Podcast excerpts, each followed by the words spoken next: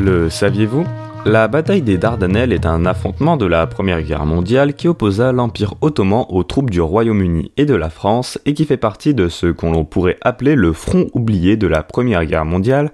car bien qu'ayant été une bataille extrêmement coûteuse pour les Alliés, faisant près de 55 000 morts et 120 000 blessés, le front oriental est souvent peu mis en avant, voire complètement oublié par rapport à celui occidental avec les fameuses batailles de la Somme et de Verdun. Ce qui est d'ailleurs sûrement dû au fait que la bataille des Dardanelles se soldera par une défaite alliée car ne leur ayant pas permis d'atteindre leur objectif, c'est-à-dire de prendre le contrôle de la péninsule afin de prendre du même coup le contrôle du détroit reliant la mer Méditerranée à la mer de Marmara.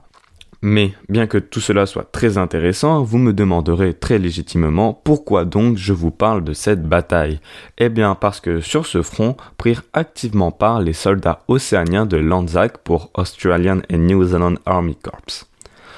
En effet, le 25 avril, ces soldats débarquèrent sur la baie d'Anzac, qui porte donc aujourd'hui leur nom, et si premièrement l'opération se passe plutôt bien, ils font rapidement face à une importante contre-attaque ottomane, transformant ce débarquement en véritable boucherie pour les Australiens.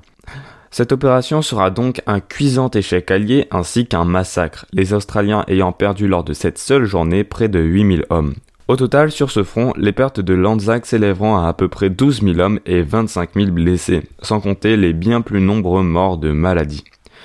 Et c'est donc pour ne pas oublier ces soldats, qui le sont malheureusement trop souvent, ainsi que tous leurs sacrifices, que chaque année, à la date de ce triste débarquement, le 25 avril, est commémoré l'Anzac Day en Nouvelle-Zélande et en Australie, où elle est d'ailleurs la plus importante célébration militaire, surpassant même le jour du souvenir, le 11 novembre.